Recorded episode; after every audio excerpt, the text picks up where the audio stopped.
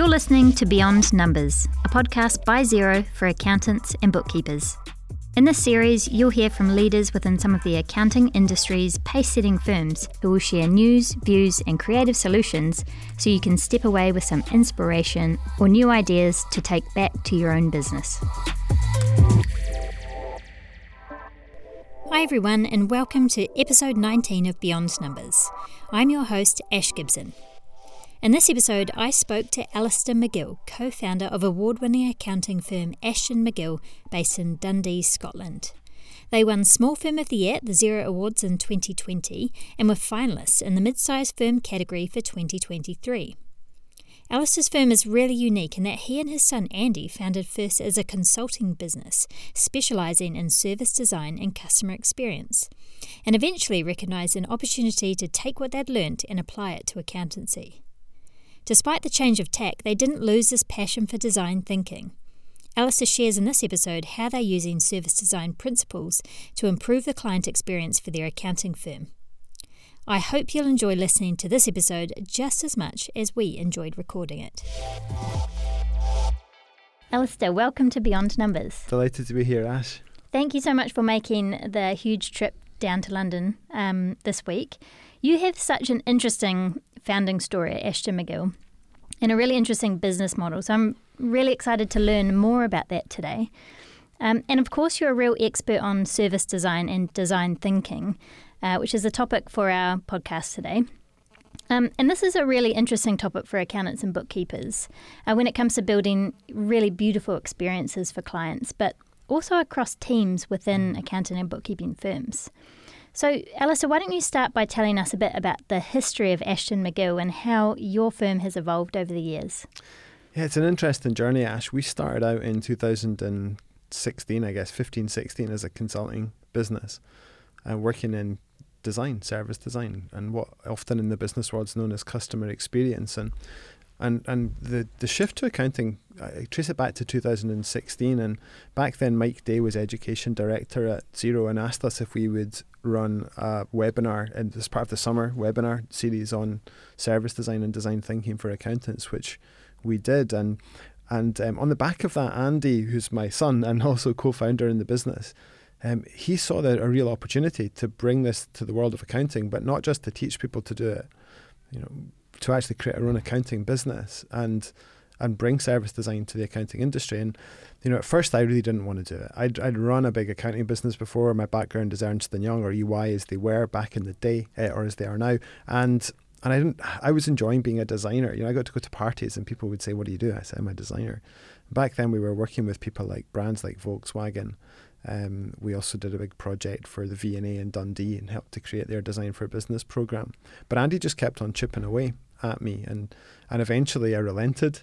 Um, but the 2017 version of me approached that in a really different way. I guess 10 years prior to that, I probably would have just dived in and, and we'd have had an accounting business up and running within a month. This time we used design thinking to create what Ashton McGill became. And so from about February 2017 was the start of the process for us. We must have had over 100 conversations with business owners. And we just asked them some simple questions you know, what do you what do you like about accounting? What frustrates you about the experience you have with an accountant? What would you like them to do more of, less of? What could they do better? What would you like them to stop doing? And it just gave us a really rich set of data and information about what the market was looking for. And and so over that summer we began to put all the building blocks in place. We became partners with Xero. We set up a partnership with Receipt Bank as they were back then um, we started to craft out what our business model would look like. And September 2017, we switched the website on. Um, the first person signed up to the client today, Angela This Is Milk, um, and and off we went. That was us on the the journey that you know, that, that we've now continued to build upon. But that was really the genesis. That's where it all started from. Yeah. And was that just you and Andy at the time? It was, yeah. It was just the two of us at the time. Becca um, had probably started a little bit of content work for us around the um, customer experience work, the design thinking work that we were doing. But really, in, in, the side of the business, it was just Andy and I. The very first person that we brought into the team um, was a lady called Joyce, who's just retired. Actually, Joyce had worked. My brother and I have a golf business, and Joyce had worked for us in our golf business as a bookkeeper.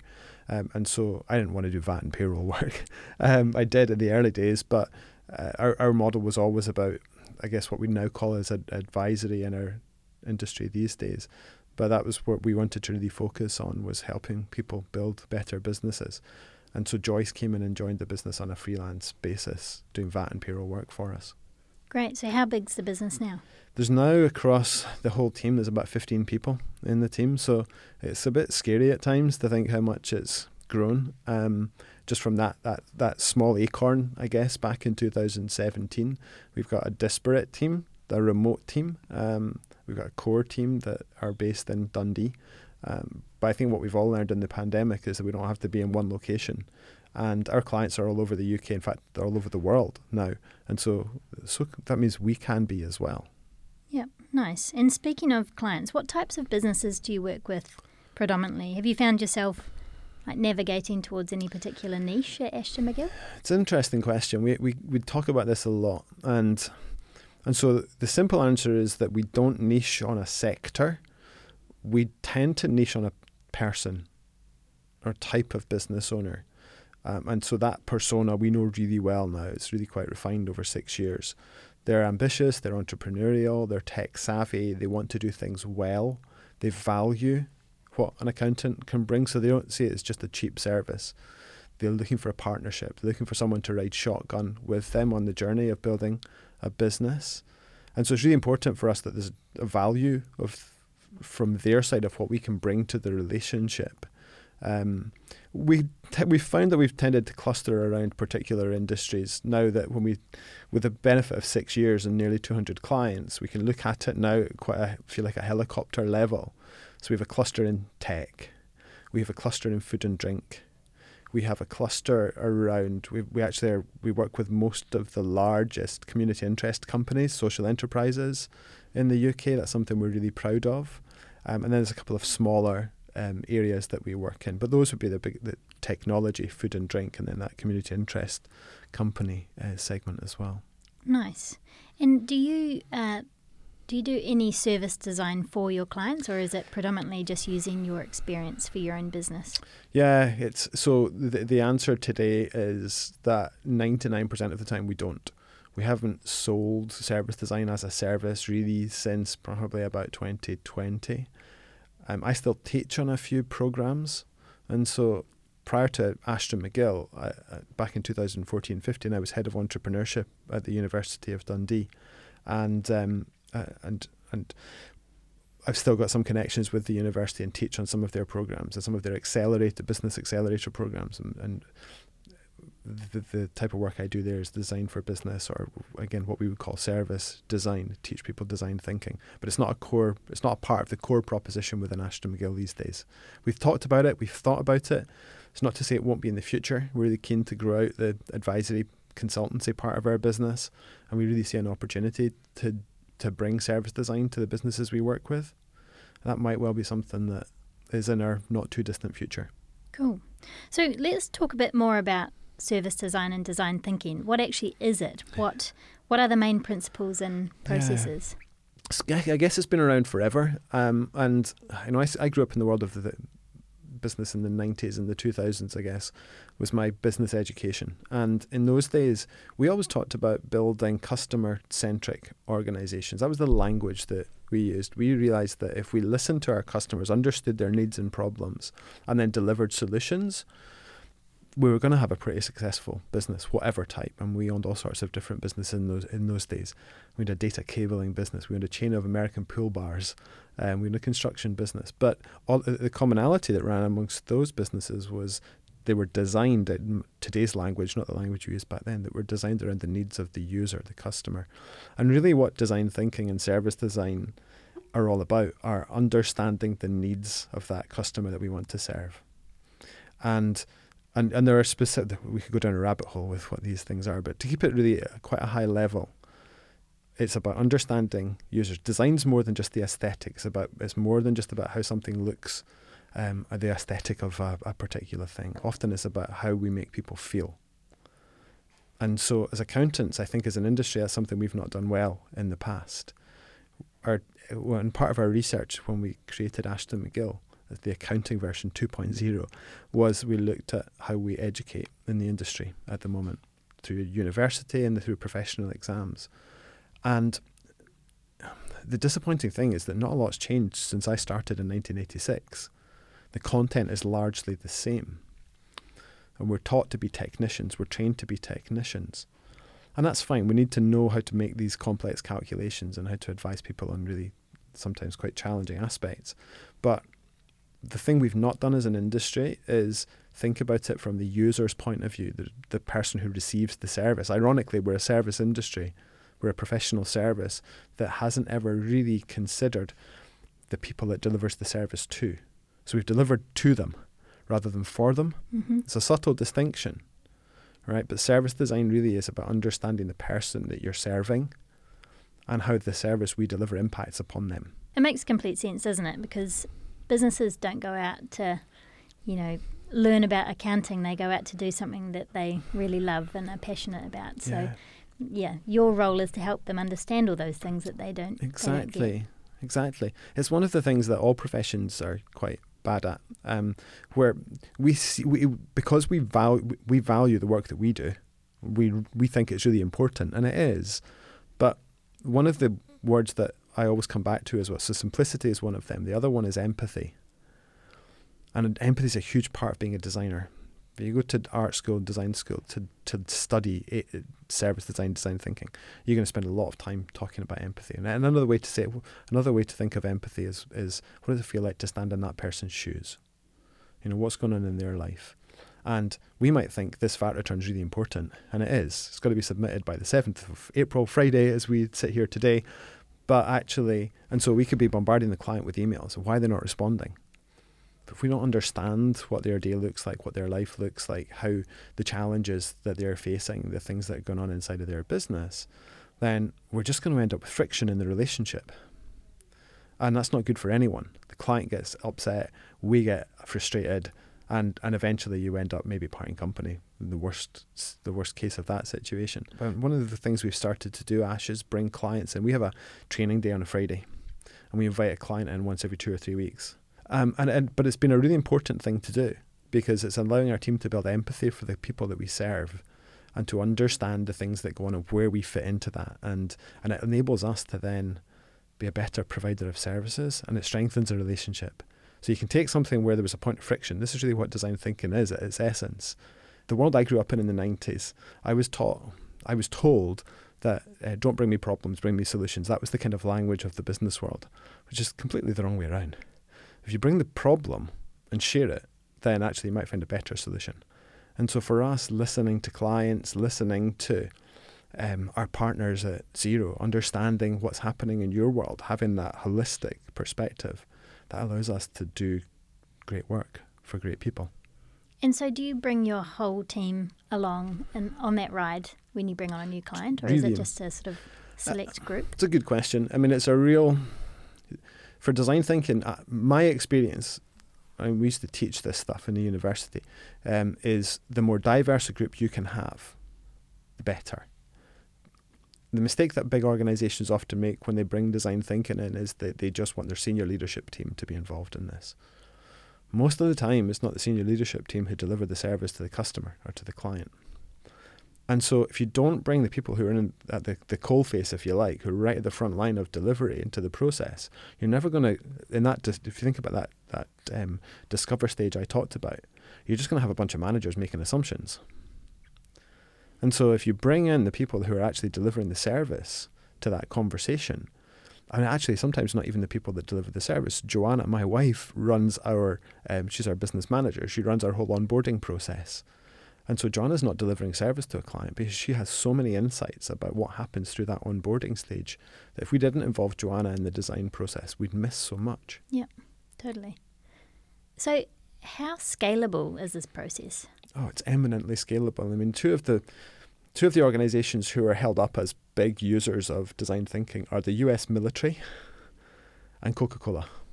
So if organizations like the US military and Coca Cola can use design thinking, we all can. One of the projects we delivered for the V&A, back to 2016 again, my pre accounting world, um, was with Scottish Power. And so uh, Scottish Power had really liked the idea of embracing design thinking. They had an innovation team within their organisation, but they felt that they were maybe missing something. There was a missing component, and so they engaged with us at the V&A to ask if we could deliver training to their innovation teams across the country. And so um, a chap called Andy Cameron, who was running the program at the V&A, V&A and myself, spent the autumn of 2016 traveling around the country. We were in Glasgow, we were in Penrith, was particularly enjoyable. We were in Wrexham um, and, and a few other locations within the Scottish uh, Power Network, running workshops with what, to all intents and purposes, were engineers um, to teach them these tools so that they could approach innovation in a different way. They had really they were doing innovation in my 90s version of innovation where you bring solutions. Mm-hmm. They weren't bringing problems to the table.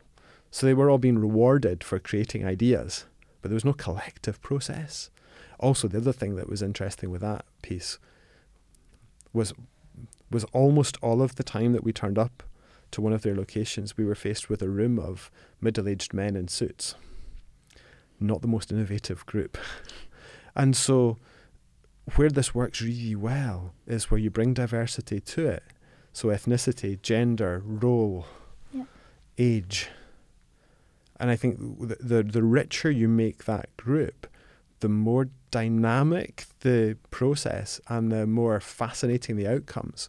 Having having used service design and design thinking at Ashton McGill, how mm. do hmm. you think it's impacted your client experience? Like how how yeah. might that differ from other firms? Yeah, um, it's uh, so as we've grown, I find it more challenging because on day one, you know, it was me and Andy and then Joyce, and I kind of did everything, and so um, I was in control of every aspect of what we do, every touch point. So one of the one of the words we use a lot in design is touch point, and and so a, a, really useful thing for people to do if they want to is just to start to map out all the touch points. What are the touch points you have with a client? You can do that at macro level over the course of a year. You do that at micro level, and so you take the service of payroll. So the service of monthly payroll and actually begin to map that out, all the different touch points. You know, there's a touch point at the start. We start the process. So we use Karbon. We send a we send a message from Karbon, which triggers the beginning of the process of payroll, and there and there might be several more touch points with the client on the way through that. And what we've tried to do as we've grown is we take time regularly to stop, to pause. This is what we use our Friday mornings for, um, to get our post-it notes out. Let's just let's just map payroll. You know, we've got new process in Karbon. Is it settling down? We we spend a lot of time asking clients. I met a client here in London yesterday. Um, for the first time, I hadn't met him before. Everything had been on Zoom through the pandemic, but we met yesterday, and one of my questions was just, "How are we doing?" You know, how is, what is it like to be an Ashton McGill client? He'd transferred in from somewhere else. And it's really important to get that kind of feedback. And so for us, service design is an iterative process. It's not a once and done. It's just it's it's embedded within our culture. It's embedded within everything we do. And so we use our Friday mornings to map out processes. We look at the touch points with the client. Are there too many? Because one of the cha- you can map a process out, but and actually as technicians, which most of us are in accounting firms, um, it might look great do you use Miro for something like that? We all we used to in the pandemic. I'm back to post-it notes on the wall, and um, we might map it on Miro if we need to. Mm-hmm. But uh, if when you come to our office, there's always post-it notes, and there was post-it notes everywhere and sharpies everywhere, and, and often there's just stuff mapped on the wall. Um, I I much prefer to do that physically. Mm-hmm.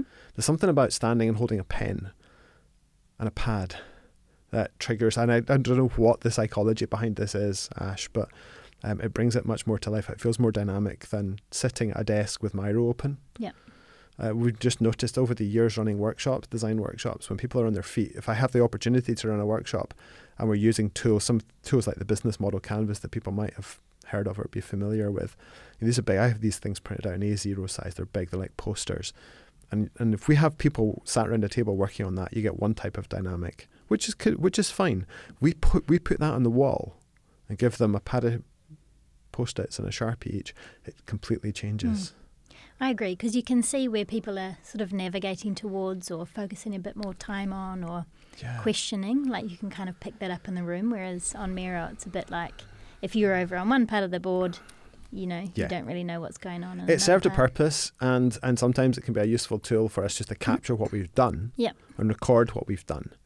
Um, but for us, that service design process is iterative. Let's Yeah. look at touch points, and and again, as accountants, I think often we can design too many touch points in because that works well for us. But that empathy piece that I talked about earlier and simplicity piece, Mhm. if we're communicating with the client too many times about something like payroll, that's going to start to hack them off. Yep. And if we have empathy for them and know that they're busy and, and that last week of the month could be a particularly busy time for them in their business cycle, if we're constantly sending messages to them, and it might be the best design process in the world, but if there are too many touch points, then the client's going to get frustrated.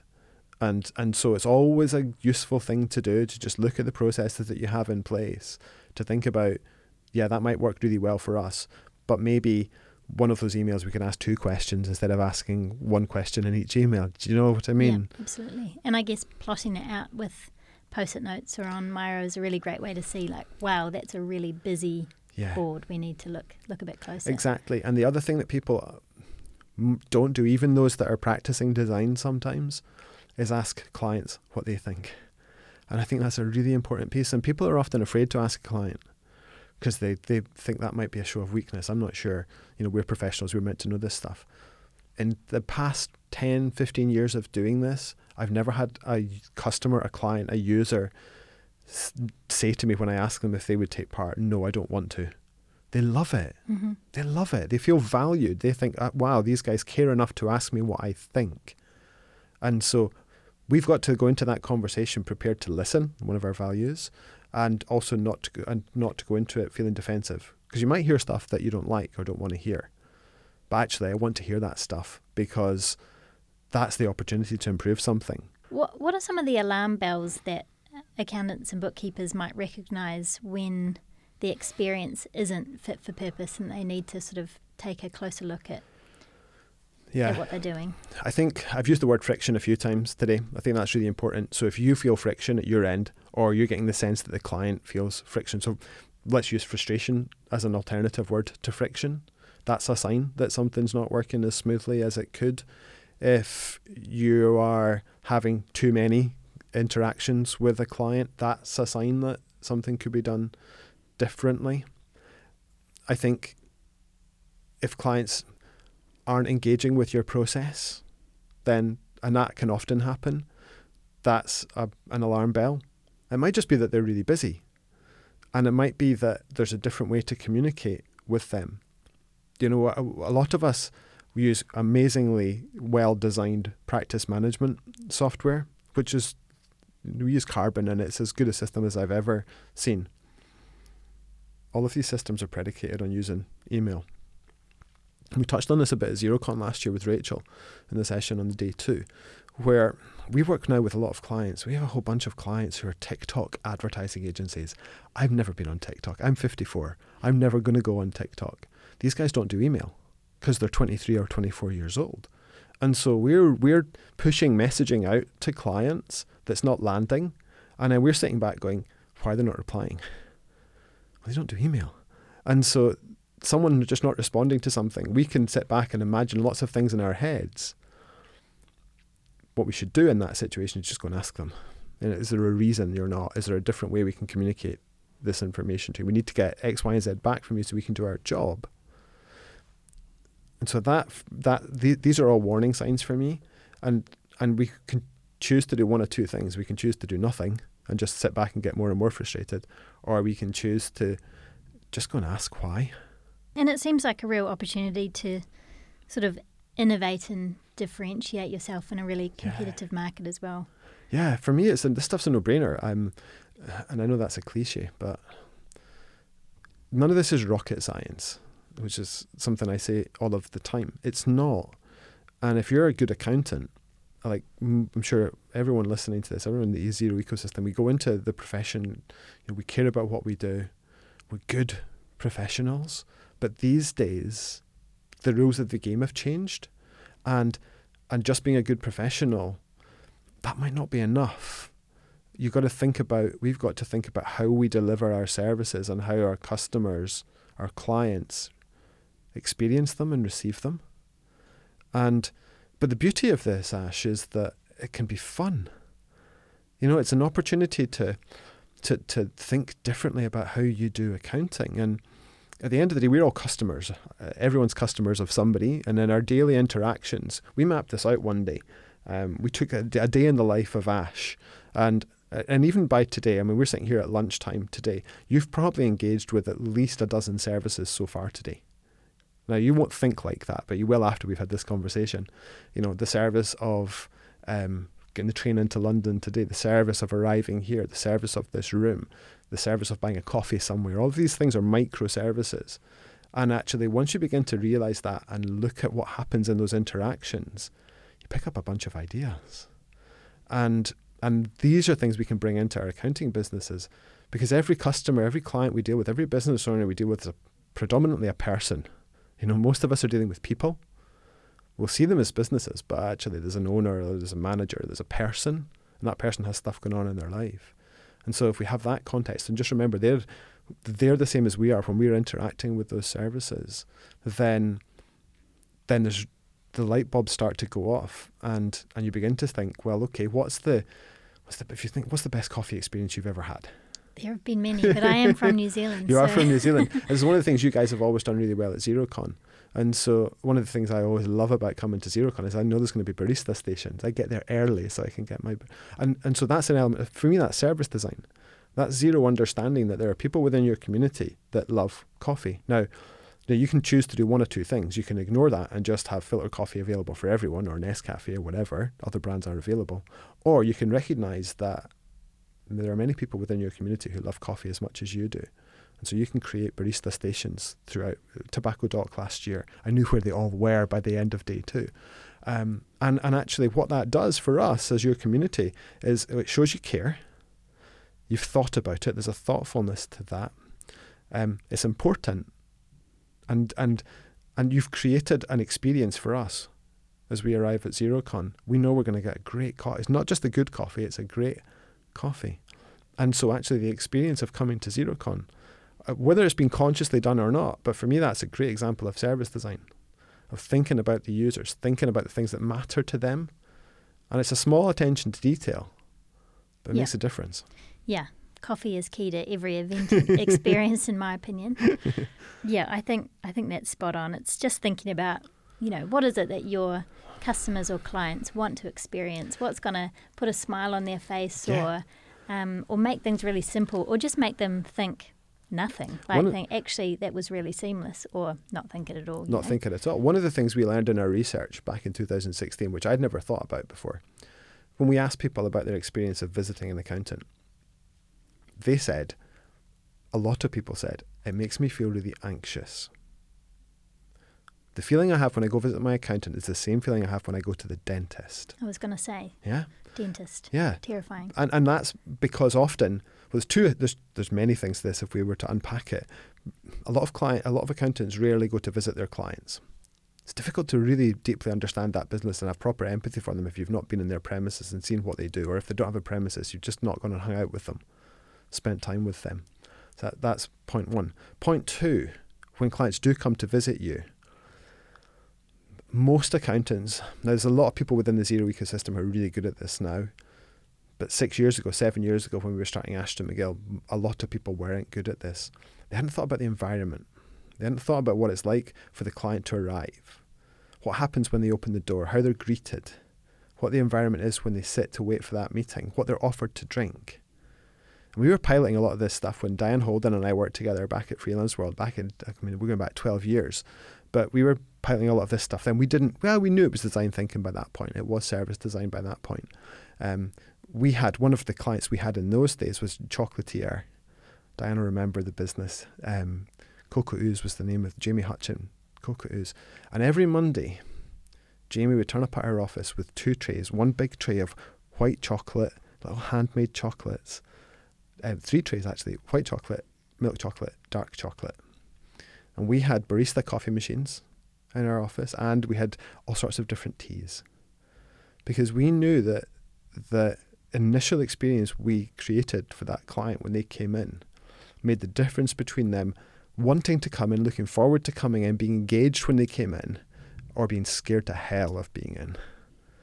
Just a simple thing like giving them a lovely cup of coffee with a handmade chocolate in a nicely designed environment. And you might not have a huge reception area, but you can still make it nice. You can have some flowers, you can have some plants, you can think about the colour schemes. And in our office in Dundee, we're in a beautiful converted space. So we'll, we'll then go through to the meeting room, and there's an option to sit around the table. We can have a nice, we can host board meetings in there. But also we've got the sofa, we've got our lovely, beautiful, comfortable armchairs. Clients always go to those, always go to those. And and what that whole thing does, like none of that's about accounting. It's just understanding that people are nervous when they come to see their accountant they're feeling anxious. They don't know what's going to happen because most of them aren't accountants, and so you know they haven't thought about a lot of the stuff we might be wanting to talk to them about. But if we can just help them to relax, to feel comfortable, to look after them when they first arrive, it changes the whole dynamic. I love that. It's such an important part of the experience, and and I'm sure a lot of the industry like haven't thought about that necessarily. They're thinking about their firm and yeah and the Yeah. service that they deliver, but possibly not the things that surround it. Uh, so many of these things can change the client experience and uh, and then we need to think about okay in a, in a post-pandemic world where many of us are working remotely or hybrid working clients won't necessarily be coming to our offices and what's the online version of that and one of the things we've stolen from Xero is hug and you use it That's so well and so we now use hug um, with our clients we send uh, one of the little touch Hug points with about three G's, I Hug, think, yeah, yeah. One of the things that, that we do, Joanna does this for us in our organisation, um, is that we recognise every client's financial year end. We send them a hug voucher for something, and it's tailored to knowing the client. Um, so they get a coffee voucher or a cinema voucher or or whatever. hmm But it's just a little thing that says, "Well done." You know, you've reached the end of another twelve months in business, and the feedback we've had from that is Yeah. phenomenal. So simple and cost effective too, isn't it? Yeah. Because you don't have to worry about the postage or getting people's addresses and things No. like that. Yeah. there's there's so many little things we can do if we want to just step a step a little bit back and away from being a technician right we're all good at that we're all qualified we all do our CPD we all know how to do that we come to Xerocon and other events to learn how to be great accountants these days that's not enough and with the, the the march of AI and so on um, you know we need to think differently about the, the whole client experience and so the online version of that for us is we use hug vouchers um, we'll encourage the client to, if we're going to have a call, we'll we'll encourage them to make their beverage of choice. It's just tiny little things that you can sprinkle in that make people feel good about Yeah. working with you. When Hug pitched to us, they set up a meeting and then said, and don't worry, lunch is on me. Here's a fifteen pounds for Deliveroo. So once we're done, order your lunch. And I was like, oh my god, I love this. And then as soon as I had the call, I was like, oh, I see exactly what you just did. It was amazing. And then obviously, we started using them because Yeah. it was a brilliant experience. Very cool. Um, what advice then would you give to accountancy firms who maybe you're listening to this and are now interested in exploring design thinking and Mm. service design a bit more, but are maybe unsure of where to start? Yeah, yeah. I think that, I mean, I hope people do think this is a worthwhile thing to bring to their organizations, I guess, first of all. There's so much information online nowadays. One thing they could do is go to ashtonmcgill.com. There's a whole ton of um, design thinking, service design content on there. It's just freely available for people to use. Um, I think that it could be really daunting, right? If you've got a traditional firm and and you haven't done things in this fashion, but someone listening to this just might be feeling inspired or enthused to try something, then one of the things I've learned in the world of design is to do exactly that. Try something. So take a really small part of what you do. You don't let's not go and break the business, but let's take let's take the service of payroll, and let's look at that through the lens of a client. Get your post-its out, map the touch points. What are all the things that happen from the first of the month to the thirty-first of the month? What are all the things that you do and what are all the things that the cli- where the client you interact with the client. Just what does that look like? And and and look at that through the eyes of the client. Stand in their shoes, have empathy for them. Maybe talk to a few clients and to, and, and just ask them how it feels. What does it feel like to receive our payroll service? And maybe just start to make a few changes to that. Because I think if you try to look at your whole organization, it could be really daunting mm-hmm. and you probably will end up doing nothing. Yeah.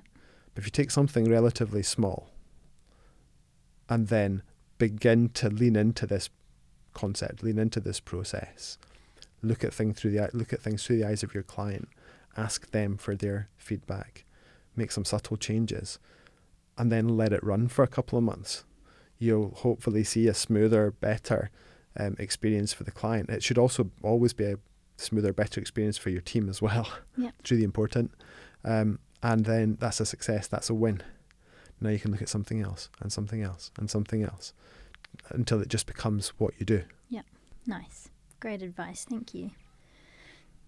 So, wrapping things up, um, if anyone wants to connect with you, the you know we've talked about this a lot. The Xero community is most powerful because yeah. you all have that opportunity to learn from each other and connect with one another at at events and um, and one to one.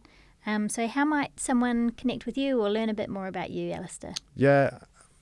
So I think first of all, the community is really powerful and really important, and I'm always open to, my, you know, my emails are always open, or, or, or, LinkedIn is always open. Reach out, and if someone wants to learn more, I'm ha- always happy to share.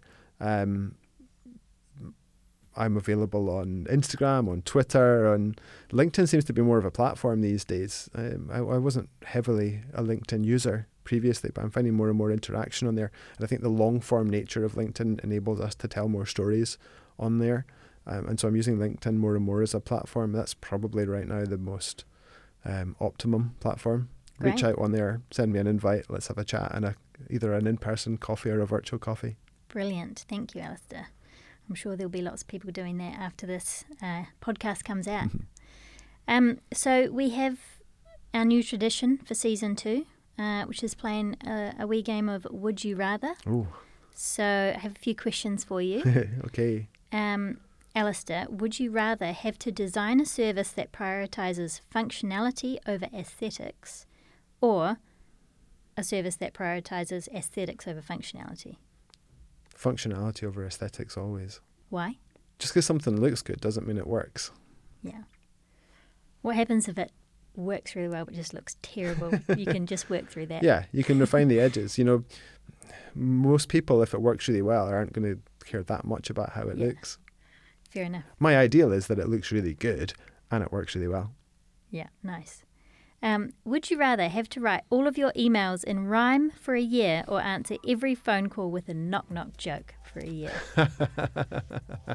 uh, probably answer every phone call because like, people don't use the phone that much anymore. yeah, so you just have to have a few Yeah. rhymes kind of up your sleeve. Just a few, just a handful. Yeah. Okay, and would you rather only ever cycle uphill for the rest of your life or never cycle again? Oh, uphill for Okay. the rest of my life. I mean, it'd be hard work. I just think I'd, I'd have to buy an electric bike.